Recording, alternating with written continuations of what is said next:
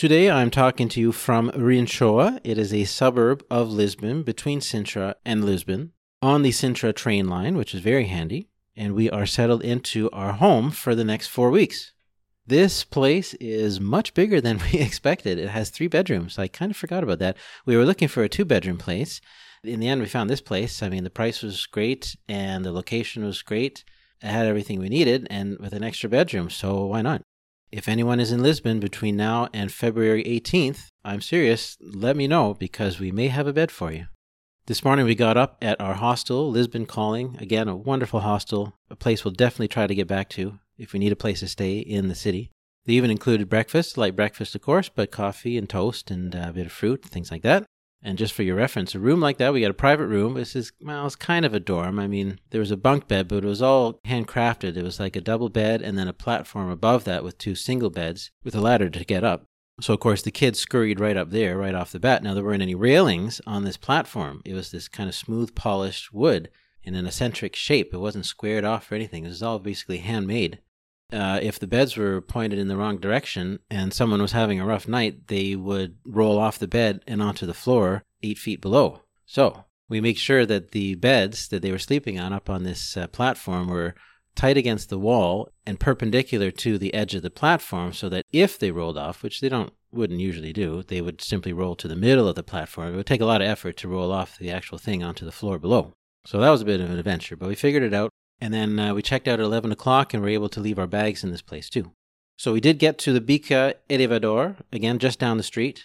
Our metro transit passes were still valid for another hour or so, so we were able to make the most of that, go all the way up to the top of the hill, at which point we got back on the 28E tram, one of those electric trams, which we had been on the day before. But now we knew where to go and where it would take us because we wanted to get close to the city center. The question was, well, what are we going to do for the next kind of two or three hours because we wanted to get out to the apartment here around 3 3.30 in the afternoon it was now just after 11 kind of 11.30 uh, we knew we needed to get to the train we'll pick up our bags let's say just after 2 o'clock so essentially we're looking at well what can we do for the next two and a half hours we got the kids in tow. We don't want to spend too much money today. We really just like to take it easy. So, what can we do? Well, it was instantly appealing to take the ferry to the other side of the river. These are catamaran style fast ferries, pedestrians only. They go to the suburbs on the south side of the Tejo River. So we took the tram back over to the center of the city near the Rua da Augusta and uh, across the square where they have a couple terminal buildings. One's for tour boats at this beautiful hall of clad, all clad in marble and big high ceilings and picture windows to look out over the river. This is for just the private tour boats that do various cruises. Right next to it is the regular ferry terminal, a bit smaller scale, but still a very nice building. Eventually, we figured out the right tickets that we would need because our passes not only had expired by this point, but they weren't valid for ferries. It was just for the metro, the tram, and the bus. Still pretty good deal. And the elevators. So it cost about 5 euros per adult and a bit less for kids for a return ticket to the other side, but it was a relatively affordable, easy, and entertaining option for the next uh, hour and a half. The ferries take roughly 20 minutes to get across. Now, we were going to a suburb called Barreiro. At this point, from now on, you're really going to hear me working on my Portuguese pronunciation. it's not easy, but we're starting to get the hang of it, I think. Barreiro is kind of southeast of Lisbon city center. Not quite due south, it kind of angles a bit to the right. And this ferry is actually the longest of all the ferry crossings. It's the longest route, so we'd get the most out of our time, let's say, and get some really nice views. It was again a pretty sunny day today, a bit of rain off and on, but the rain never lasts that long. Now, what was interesting, I knew that when we'd get to the other side, I looked it up a little bit. This was far from any kind of touristy thing to do and stuff activities or whatever on the other side. This is very much for locals. There were no tourists at all. When you get to the other side, you had to walk quite a bit across a big parking lot and so on. It's very much made for commuters. There's a little train station and a bus stop, and you get across the main road. And there were a few little shops like a laundromat, a corner store, and there was a, I knew that there was a little bakery or patisserie there where we could get a snack and coffee. So this was our first experience of zero English, and we hacked our way through. We ordered like four pastries and a couple coffees, which of course were little espresso shots. I think the trick is to order cafe lattes or something similar if you want a coffee that's at least a little bit bigger. But it wasn't bad. All of that came to roughly five euros. So we sat outside, enjoyed that, and had just enough time to then wander around a little bit to go back to the ferry and back across to the city center. Now, at this point, I'm still trying to figure out the train passes and the best tickets to get, especially because we're going to make the most of it for the next four weeks. I mean, we're not going to go into town every day, but maybe a couple times a week at least, we could be taking the train either to Sintra or to Lisbon. Or so, you know, we ideally would like to get a monthly pass, but I haven't figured out one that makes sense, especially one that has the child's discount. The one option I did see is that you have to apply for a pass. You've got to copy identification and submit a whole application form. It costs a few euros to get the card, and it said something like expect five to 10 business days until you actually get the card in the mail, all this kind of stuff. But obviously, we're not going to do that for a 30 day pass. So I don't know. We may just have to get individual tickets. They have here what's called zapping with the local transit card, that Viva Viagem card, which is the rechargeable transit card that you can get. And you can add a few euros at a time. It gives you a slight discount on each ticket. And that's likely what we'll do. The only thing with that is they don't differentiate between children and adults. So the kids would still be paying the full price. Ideally, they would get 50% off. So I don't know. We'll try to figure that out. At least for today, all that really mattered was getting the right train and getting out to our place. Rossio is the central station for a lot of trains that go out towards Sintra and the northwest, north northwest of the city. It's well connected on the metro, so we took the metro there, and the station is this big train station, a classic European station with big vaulted ceilings. There weren't that many platforms, only four or five, and really not all that many trains for a station of that size. But it's still very functional. I mean, there's trains to Sintra roughly every 20, 30 minutes. So we didn't have to wait too long to get on the train. And then it was about 30 minutes exactly to our station, which is Rio de Mouro, the fourth last stop on the Sintra line, from there, a pretty quick walk to our apartment, but one thing I kind of knew but also had forgotten about was the hills that certainly exist out here in Rinchoa also. so it's a bit of a steep climb up some slippery sidewalk and very slippery stairs when you take the shortcut to get to the front door of our apartment building. But all in all, it takes maybe five or seven minutes. I certainly noticed as we were getting closer to the apartment that everything is quite green like really green. The concrete stairs out here are covered in green moss.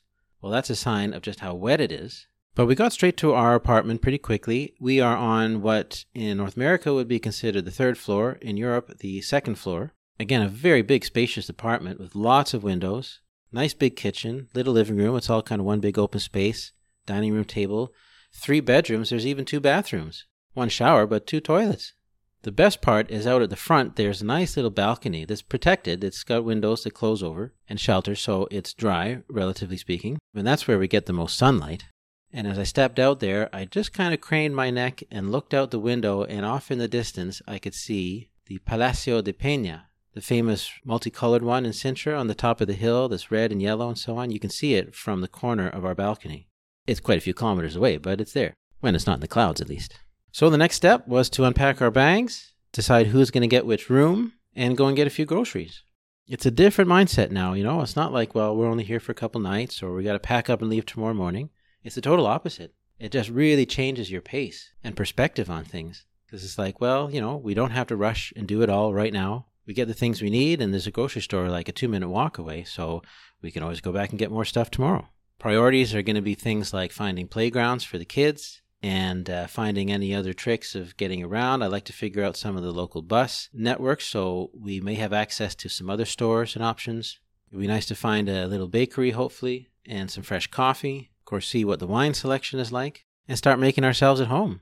And I mean, I've got some work to catch up on too. I purposely planned it this way so that I wouldn't have a whole bunch of deadlines and things to do over the past uh, eight, nine days while we were traveling, but now's the time to get caught up. So I need to figure out a little office space here and, and really just start getting into the groove. It's such a different mindset from what we've been used to the last week. But it's nice to be here and to have a home for the next four weeks.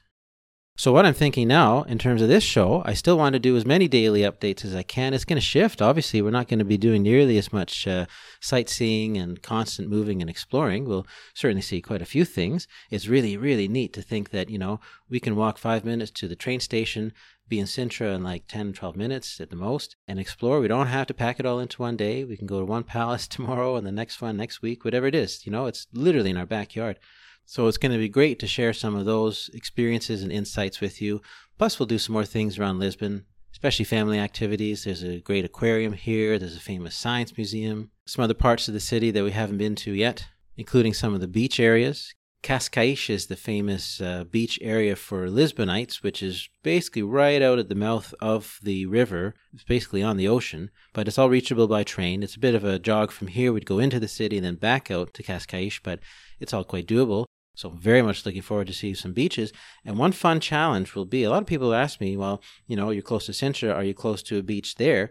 I mean, kind of in a straight line. It's closer to the real west coast, like right on the open ocean from where we are here, than it is to Cascais, which is kind of still tucked in a little bit, like it's still technically on the river. So if you want to go right to the open ocean, it's actually closer to go right over to the coast. But that's, I don't think, a very easy thing to do. I, I, think there are buses to get there. Now, would that be worthwhile? Would you get there? Would you have to take two or three buses and have like half an hour and have to turn around? Maybe rent a car or I suppose a taxi or something for the day. That's possible. I, I know that it's quite rocky around that headland on the other side of the hill where Sintra is. There's not a lot of beaches, but there's certainly some. So we'll check it out, especially if it's a nice sunny day. Again, so far the weather's been pretty sunny. The rain certainly comes off and on. It doesn't last too long. The sun doesn't last too long either. It's just constantly changing. But you know that if it's cloudy, there's going to be sun before long. And if it's sunny, well, it probably won't last too long because there'll be some more showers before you know it. So that seems to be the nature of winters here. But we're talking like 15, 16 degrees, if not more, in the sun. Now, I do know that when the sun goes down and you get into the evening, it gets quite cool and damp here as well. So we'll see how that plays out.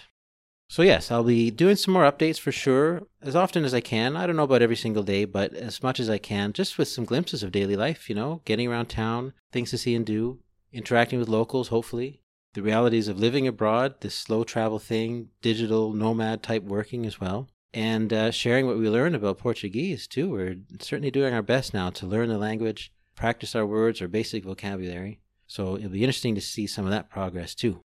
And then ultimately, we need to plan the rest of our trip because we don't know where we're going to be four weeks from now. After four weeks from now, we're going to have to uh, figure out the next step right until the end of March. So that's going to be a top priority very, very soon. Stay tuned for that. It's as much a mystery for me as it is for you. All right, boa noite from Portugal, and we'll talk to you more soon.